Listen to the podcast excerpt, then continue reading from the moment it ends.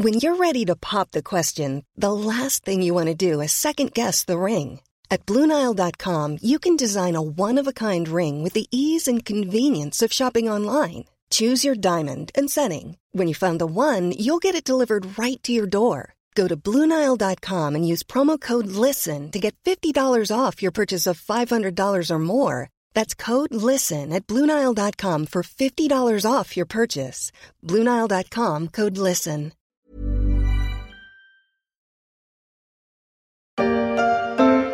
De Kigali par le Fonds patriotique rwandais, coup d'État militaire en Gambie, décès de Kim Il-sung, 79e congrès mondial d'espéranto à Séoul et victoire du Brésil en Coupe du monde de football au penalty.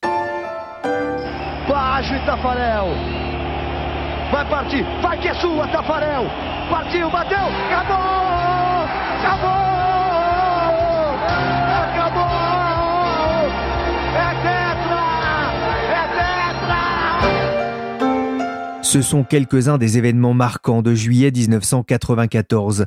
Un autre n'a pas fait la une des journaux cette année-là. Le 5 juillet s'est pourtant déroulé une naissance qui a d'une certaine façon déjà changé la face du monde.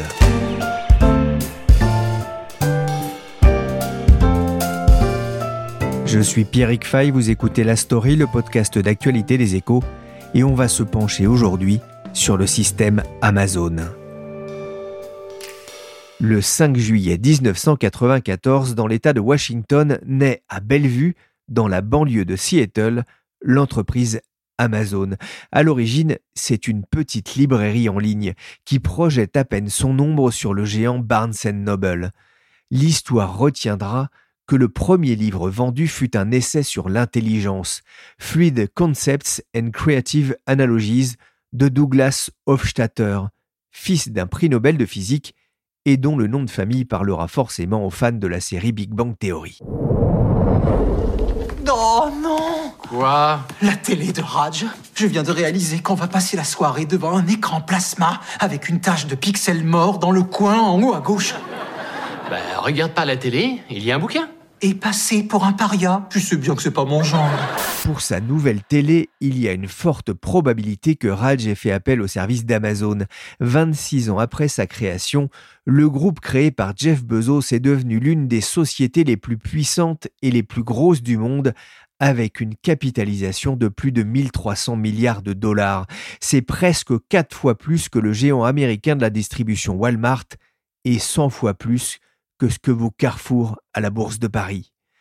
Arrivé en France en 2000, Amazon s'est aussi fait une place de choix en France. C'est rapide, efficace. On trouve presque tout sur Amazon. La plateforme de commerce électronique a montré sa capacité à livrer tout et n'importe quoi, y compris durant le confinement, même si tout n'est pas passé comme une lettre à la poste. Bonjour Emmanuel Graland. Bonjour Pierrick. Vous êtes journaliste aux échos et vous êtes rentré au cœur de la mécanique Amazon.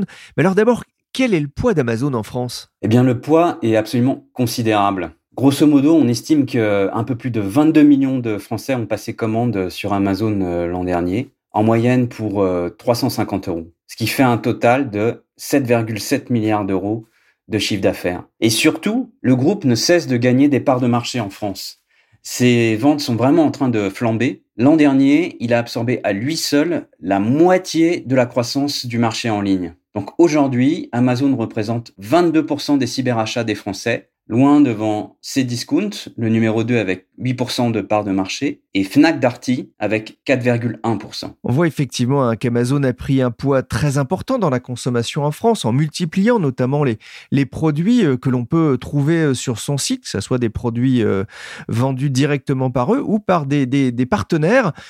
Parce qu'Amazon, c'est aussi un, il faut le rappeler, un gros pourvoyeur d'emplois directs et indirects. Tout à fait. Alors Amazon, c'est juste énorme en termes d'emplois. Amazon France, ça représente 9300 salariés en CDI et des milliers de CDD ou d'intérimaires en plus sur la période de Noël. En France, on considère aussi qu'Amazon a créé environ 10 000 emplois via les vendeurs qui vendent via sa place de marché et de l'ordre de 13 000 à travers toutes les entreprises de logistique qui travaillent pour Amazon. Mais attendez, Amazon aux US, c'est 590 000 emplois, 30 000 en Grande-Bretagne et plus de 20 000 en Allemagne. En Pologne, Amazon, c'est 16 000 personnes en CDI. En Espagne et en Italie, c'est 7 000 emplois dans chaque pays. Et je ne parle que des CDI.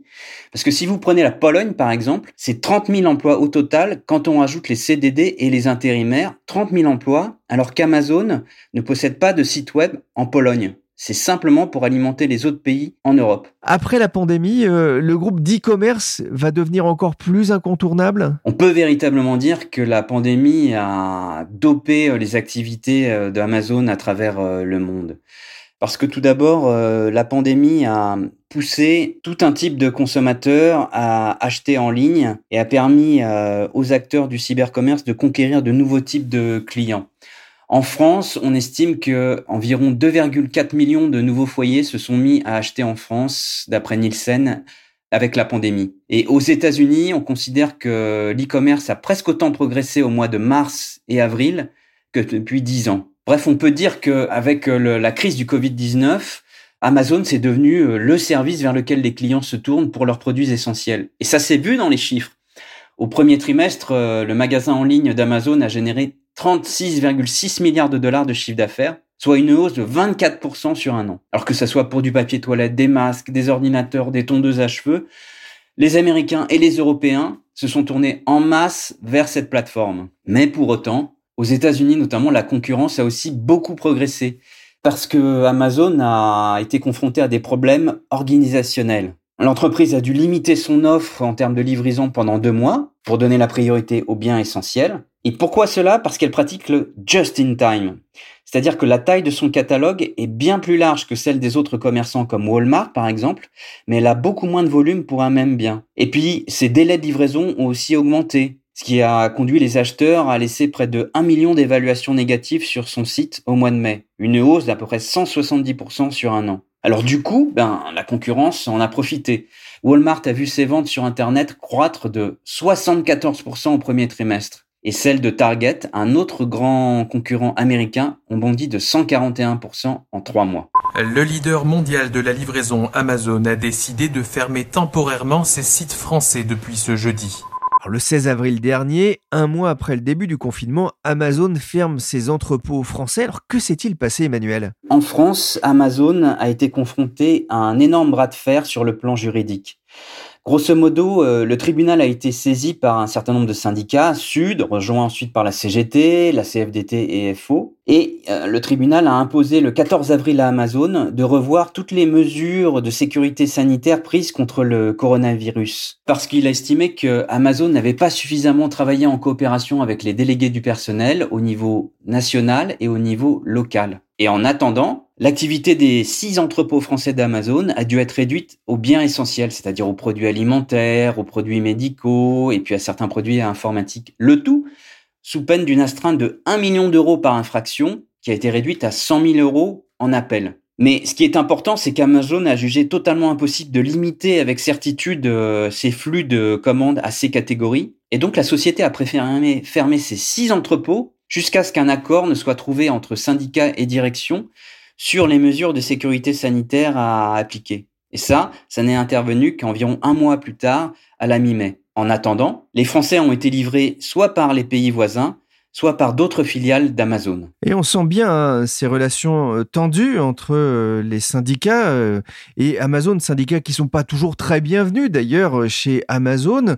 L'image sociale d'ailleurs du groupe américain reste critiquée dans le monde, pas seulement en France? Cette image est en effet largement critiquée. On peut dire que durant la pandémie, les syndicats et puis toute une série d'activistes ont beaucoup reproché à l'entreprise de ne pas avoir fait plus et plus vite en termes de sécurité sanitaire parce que les employés étaient par exemple trop proches, notamment dans, dans les salles de pause, ou bien lors des changements d'équipe, lorsque les gens se croisaient entre les équipes du matin et les équipes de l'après-midi.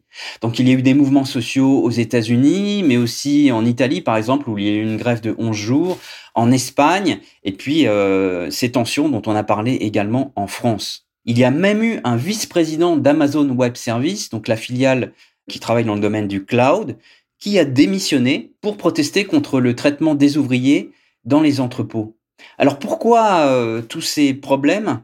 Eh bien parce qu'en fait, euh, Amazon est véritablement obsédé par la satisfaction client. Le client, c'est véritablement sa priorité. C'est un des mantras de l'entreprise et c'est même une obsession, un devoir qui est beaucoup plus fort que la génération de profit, contrairement à d'autres GAFAM comme euh, Facebook, Google ou euh, Microsoft. Le problème, c'est que cette obsession de satisfaire le client, eh bien, elle est entrée en conflit avec la sécurité euh, des salariés, si je puis dire, durant la pandémie parce que Amazon tenait à tout prix à livrer le plus possible et le plus rapidement ses consommateurs aux États-Unis et en Europe, et que ça, ça a suscité eh un certain grippage avec euh, des salariés qui étaient euh, extrêmement inquiets, qui se jugeaient euh, trop nombreux dans les entrepôts. Et ce, même si l'entreprise a expliqué qu'elle a distribué à la fois du gel, des masques, qu'elle a revu plus de 150 processus au sein de ses entrepôts de façon euh, améliorer la sécurité et éviter euh, les contaminations. Et puis, autre point important,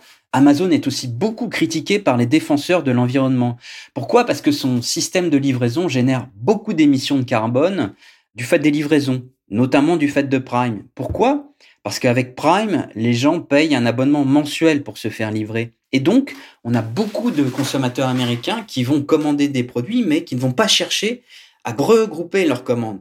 Du coup, vous allez avoir des camions qui vont circuler pour livrer euh, des multitudes de, consommateurs qui n'ont commandé qu'un seul produit et pas 5 à 6 objets, euh, ce qui aurait permis de réduire les émissions de carbone liées à une seule commande. Alors Emmanuel, on peut se poser une question. Est-ce qu'à force, Amazon ne risque pas de manquer de bras Alors effectivement, il faut savoir que Amazon a un impact absolument massif sur l'emploi quand il s'installe euh, dans une région. Euh.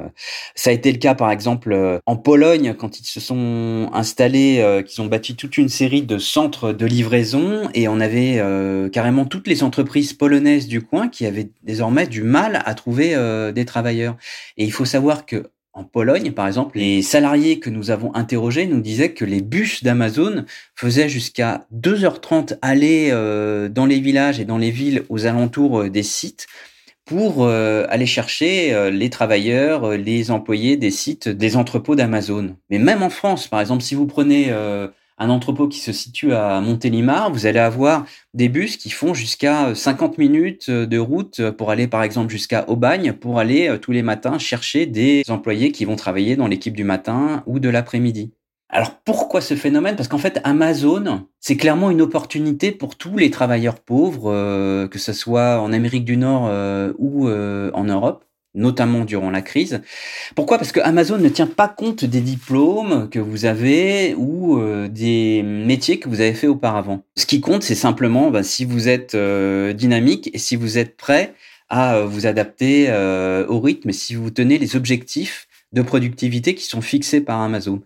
En Allemagne, par exemple, quand vous discutez avec les représentants des salariés, on vous explique que Amazon emploie pas mal d'immigrés ou même de réfugiés aux États-Unis, on observe que les Afro-Américains représentent 26,5% euh, des employés euh, d'Amazon selon l'entreprise et les Hispaniques 18,5% contre respectivement un peu plus de 13 et 17% dans l'ensemble de la population. En Italie, même constat, on compte aussi une bonne partie de salariés étrangers ou d'origine étrangère, notamment en provenance d'Albanie ou bien des pays africains. Et là, avec euh, l'impact massif de la crise du Covid-19 sur l'emploi en Europe, aux États-Unis, eh bien, vous allez avoir euh, énormément d'Américains ou d'Européens qui vont euh, trouver en Amazon une sorte de planche de salut.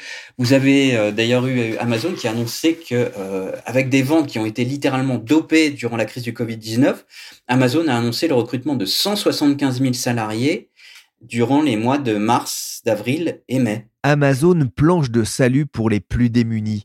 C'est vrai aussi aux États-Unis. J'ai lu il y a un an le livre Nomadland de Jessica Broder. Dans ce livre documentaire, elle a rencontré des dizaines d'Américains souvent âgés qui vivent dans leur van. La crise de 2008 leur a souvent fait perdre leur travail et leur maison, et en attendant parfois de toucher leur pension, ils se déplacent de ville en ville, de petit job en petit job. Ces réfugiés de l'immobilier atterrissent souvent peu avant les fêtes de fin d'année sur d'immenses parkings à proximité des entrepôts d'Amazon pour le programme Camper Force, payé 15 dollars de l'heure et plutôt 11 dollars au moment de la sortie du livre. Beaucoup ont dépassé allègrement les 60 ans. Welcome everyone. Good afternoon. My name is Kelly and I'm a Camper administrator at our Campbellsville, Kentucky location. So just want to say thanks so much for taking the time to join us today as we discuss the opportunities available at Amazon. We'll talk about the different positions available. Mais Emmanuel, Amazon, c'est pas seulement le commerce. Le groupe de Jeff Bezos est aussi devenu l'un des leaders dans le cloud, ce qu'on appelle l'informatique dans les nuages. C'est même lui qui a inventé le concept en 2006. Pour faire simple, l'idée d'Amazon, c'était de faire euh, de l'argent avec euh, une puissance de calcul qui chauffait avec les ventes de Noël, mais qui restait inutilisée le reste de l'année. Et ce concept, eh bien, ça a séduit des startups comme Netflix, par exemple, parce que Netflix avait besoin de beaucoup de puissance informatique, mais à l'époque, la société n'avait pas les fonds propres pour investir dans des milliers et des milliers de serveurs. Et ensuite, Microsoft et Google ont suivi ce phénomène. Alors, il faut savoir qu'aujourd'hui, l'activité cloud, c'est véritablement une poule aux œufs d'or pour Amazon. Elle génère plus de la moitié des profits de la société et dégage une marge de l'ordre de 26%. Donc, par rapport aux concurrents d'Amazon dans l'e-commerce, c'est vraiment un poumon financier extraordinaire qui permet à l'entreprise d'investir et de pouvoir s'appuyer sur une source de cash énorme. En la matière, Amazon a d'abord son intériorité et puis également un très vaste catalogue de services. Et puis surtout, le cloud, c'est un marché très cool pour les fournisseurs. Pourquoi? Parce que c'est très difficile de comparer les offres. C'est un peu comme la téléphonie mobile dans les années 2000, où il était compliqué de comparer euh, les forfaits proposés par les différents opérateurs. Aujourd'hui, dans le monde, Amazon est clairement le leader dans le cloud. Ils ont, selon les cabinets d'études, une part de marché de l'ordre de 32%, contre 18% pour Microsoft et 8% pour Google. Alors attention, Microsoft et Google ont une très belle croissance à la matière, ils essayent de revenir à toute blinde sur Amazon, et surtout, surtout, les Chinois arrivent en force sur ce marché, et ils sont en train de contester la suprématie américaine sur le marché du cloud, où la plus forte croissance se situe justement en Asie. Qu'est-ce qui fait la force d'Amazon, sa capacité de résilience? Alors, il y a plusieurs euh, éléments qui peuvent expliquer vraiment la force d'Amazon. La première chose, je dirais, c'est d'abord qu'ils sont incontournables dans l'e-commerce. Ils sont quasiment devenus une sorte de réflexe pour les consommateurs euh, américains, notamment tous ceux qui habitent dans le Midwest où c'est pas forcément euh, évident de trouver des centres commerciaux à proximité. Et puis ensuite, Amazon a la meilleure base de données de la planète dans le domaine des ventes en ligne pour comprendre et analyser les besoins des consommateurs. Grosso modo, avec un code postal, ils sont capables de vous dire comment on s'habille, ce qu'on achète, ce qu'on aime faire dans n'importe quelle petite ville des États-Unis. Bref, ils possèdent vraiment un nombre de données sur les consommateurs qui sont absolument incroyables et qui leur permettent de s'adapter extrêmement vite et même de devancer le besoin des consommateurs américains et européens. Deuxième avantage d'Amazon, une énorme capacité d'innovation. Amazon, ils ont inventé le cloud, comme on dit précédemment, ils ont aussi inventé l'abonnement Prime. Grosso modo, un forfait à 129 dollars qui fait que aujourd'hui, ça vous pousse à consommer parce qu'une fois que vous avez acheté ce forfait, eh bien, vous avez envie de le rentabiliser. Et donc, vous commandez de plus en plus sur la plateforme Amazon. Alors, bien sûr, Amazon a aussi des échecs.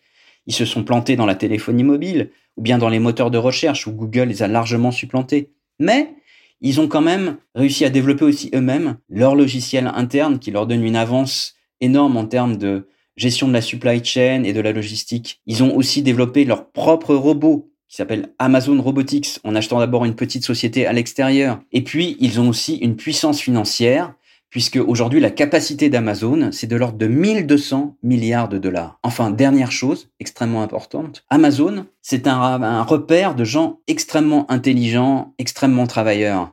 Il faut savoir que le rythme de travail des cadres d'Amazon est vraiment super intense et en même temps, la modestie de leur salaire est quasiment devenue proverbiale, même s'ils obtiennent de généreuses stock options qui compensent quand ils s'en vont. Mais grosso modo, on dit que quand un Amazonien réussit à transformer de l'eau en vin, eh ben, tout simplement, on lui demande chez Amazon pourquoi ce n'est pas du champagne. Et puis quand un, un cadre d'Amazon part chez Microsoft ou Google, eh bien, en interne, on lui cède tout simplement une retraite heureuse. Voilà, gros travailleur euh, intelligent, on se croirait à la rédaction des échos, Emmanuel. Quel est le principal risque pour l'avenir d'Amazon? Alors, je vois principalement quatre défis pour Amazon dans les années à venir. Le premier défi, je pense que la société devra d'abord euh, rassurer les autorités sur les questions de monopole et d'utilisation des données, alors que l'entreprise est sous le coup d'une investigation antitrust des autorités américaines et d'une enquête de Bruxelles. Deuxième défi, Dans l'e-commerce, il faudra trouver des relais de croissance aux États-Unis et donc euh, réussir en Inde, l'un des pays les plus peuplés au monde, sachant que la Chine est un pays qui reste fermé à Amazon. Troisième défi, l'environnement. Amazon devra absolument mener sa révolution verte et réduire ses émissions de carbone, alors qu'il est de plus en plus attaqué par les écologistes qui lui reprochent l'impact qu'il a sur l'environnement. Quatrième défi, et non des moindres, l'automatisation. Amazon a choisi l'Europe pour effectuer sa toute première livraison par drone ce mercredi. Le géant américain du commerce en ligne a acheminé en 13 minutes la commande passée par un client de la région de Cambridge, en Angleterre. Amazon est une entreprise absolument obsédée par l'automatisation de ses processus. Il faut savoir que euh, dans la gestion de son magasin en ligne, elle a peu à peu remplacé les commerciaux qui étaient chargés de négocier avec euh, les vendeurs euh, de produits par des algorithmes. Donc elle a complètement automatisé la négociation entre les entreprises qui vendent des produits et puis sa plateforme. La même chose est en train de se produire dans les entrepôts. Et là, Amazon devra absolument gérer l'impact social de l'automatisation croissante de ces entrepôts. Une automatisation qui est déjà visible à Bretigny, euh, c'est un gigantesque entrepôt euh, dans l'Essonne qui a été inauguré l'an dernier, où on a déjà 4000 robots qui travaillent pour livrer les clients français. C'est vrai qu'on n'a encore jamais vu un robot demander à faire une pause clope ou une pause pipi. Dans le monde, 25 entrepôts d'Amazon sur 140 sont équipés de près de 100 000 robots qui vassent. Reste à savoir s'il restera bientôt assez de consommateurs pour acheter des produits chez Amazon. Mais c'est vrai qu'en 2018, l'entreprise prévoyait de créer 2000 nouveaux CDI en France, notamment dans les domaines de la maintenance robotique et de l'intelligence artificielle. Merci Emmanuel Graland, enquêteur aux échos, pour cette plongée dans le système Amazon. Pour en savoir plus sur les GAFAM, je vous renvoie vers notre précédent podcast consacré à ces géants du net renforcés par la pandémie de Covid-19. La story, c'est fini pour aujourd'hui. L'émission a été réalisée par Willy Gann, chargé de production et d'édition Michel Varnet. Vous pouvez nous suivre sur toutes les plateformes de téléchargement et de streaming de podcasts. N'hésitez pas à vous abonner pour ne manquer aucun épisode. Pour l'information en temps réel, rendez-vous sur leséchos.fr.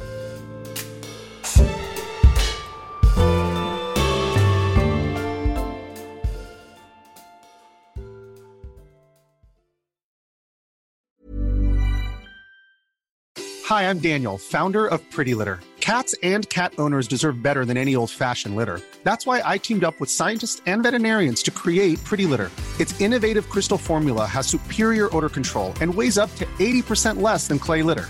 Pretty Litter even monitors health by changing colors to help detect early signs of potential illness. It's the world's smartest kitty litter.